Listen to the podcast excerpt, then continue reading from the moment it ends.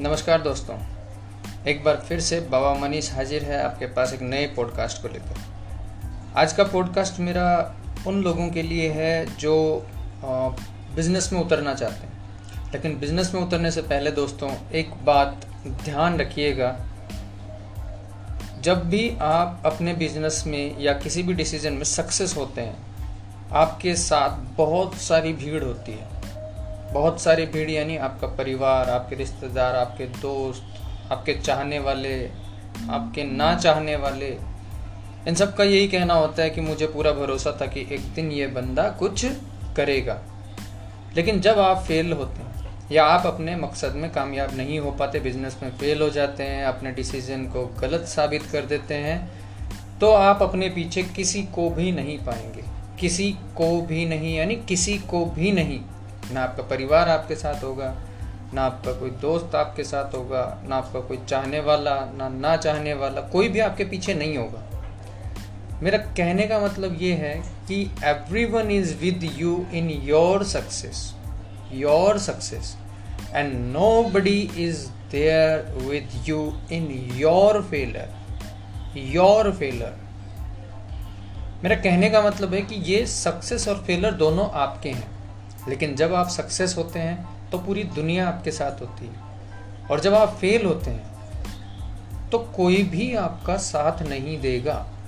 यानी जॉब छोड़कर business start करने का डिसीज़न आपका अपना होगा। वो चाहे सक्सेस हो, चाहे फेल हो।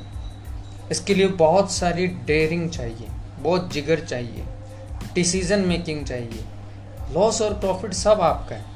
लॉस हुआ तो आपका प्रॉफिट हुआ तो आपका। टाइम खराब हुआ तो आपका, पैसा खराब हुआ तो आपका।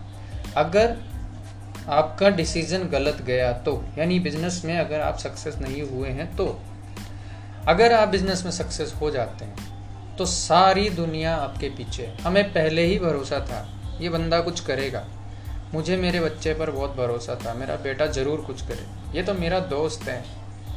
ये ज़िंदगी में कुछ ना कुछ करेगा। इस टाइप के वर्ड्स आपको सुनने को मिलेंगे। और जब आप फेल हो जाते हैं तो आपको सुनने को मिलेगा, हमने पहले ही मना किया था। इसमें वो बात नहीं है बिज़नेस कोई आसान चीज़ है क्या?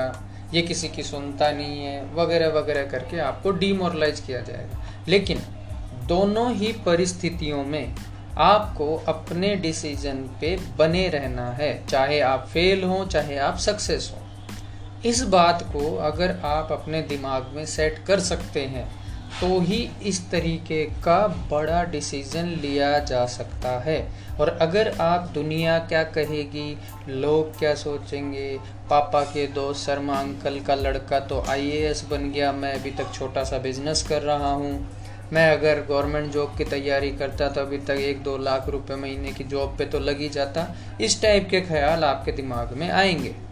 क्योंकि इनिशियल लेवल पर जब भी आप कुछ करना शुरू करेंगे, तुरंत कामयाबी आपके पास नहीं आती। है कम से कम दो से पाँच साल किसी भी बिज़नेस को स्टेब्लिश करने के लिए लग जाते हैं। वो आपके कैलिबर पर डिपेंड है कि आप उसको दो महीने में स्टेबल कर दें, या आपको दो साल लग जाए या पाँच साल लग जाए।